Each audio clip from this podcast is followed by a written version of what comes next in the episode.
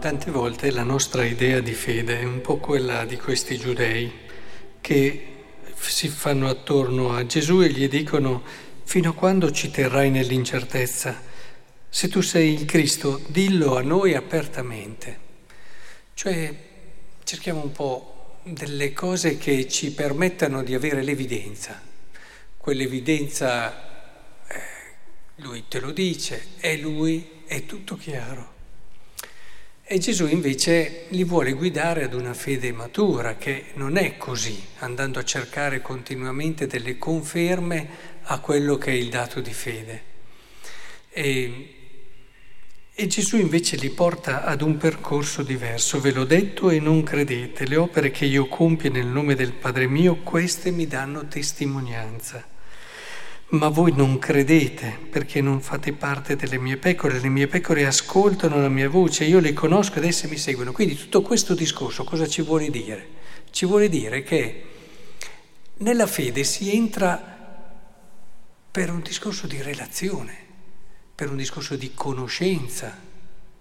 Cioè, è, se vogliamo arrivare ad una fede profonda, dobbiamo metterci in gioco, seguire Cristo, e poi pian piano, nella fedeltà della sequela, ecco che la nostra fede diventa forte, solida, ma non perché ha l'evidenza, non sarebbe neanche più fede, della verità, ma perché è un qualcosa che ti dà la sicurezza perché ci sei, sei dentro, è la tua relazione d'amore, hai quella percezione che è così perché tu stesso sei entrato in questo percorso e sei, e sei partecipe di questo destino.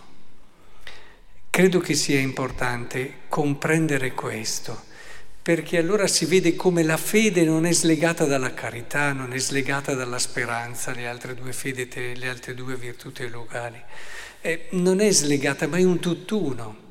C'è un tutt'uno nel nostro cammino di cristiani, anche l'operare, il mettersi in gioco, appunto, il rischiare, il donare, diventano elementi che ti fanno toccare con mano, che lì c'è la verità. C'è un esempio banale, banale non nel senso del valore, eh, ma abbastanza immediato.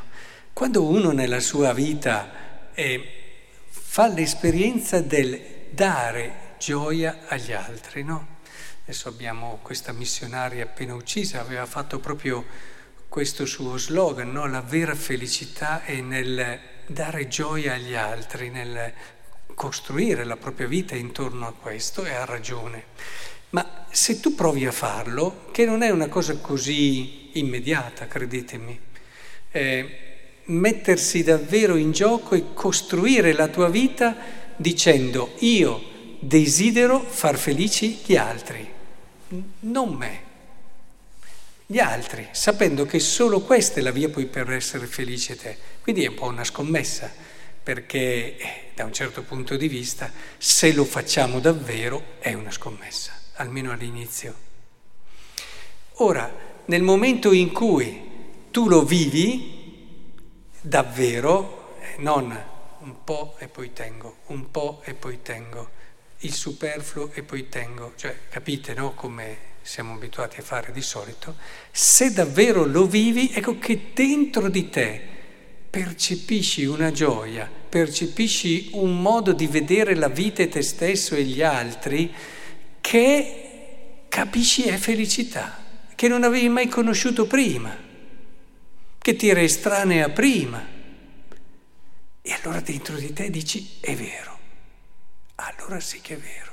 Capite che è un mettersi in gioco, un entrare, un costruire che alla fine ti dà l'evidenza, ma finché non fai quel passo lì e allora magari stai lì e vai a cercare una prova di là, una prova di qua, rimani sempre lì ma non farai mai quel passo proprio della fede, perché non ci sei mai entrato tu fino in fondo.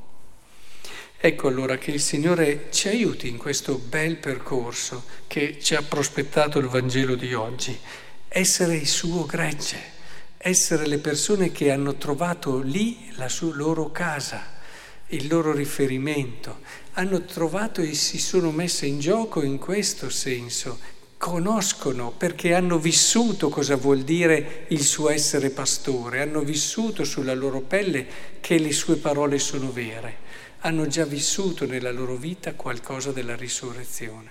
Ecco, che il Signore ci aiuti in tutto questo e ci permetta di vivere questa beatitudine che ha promesso ai suoi servi fedeli.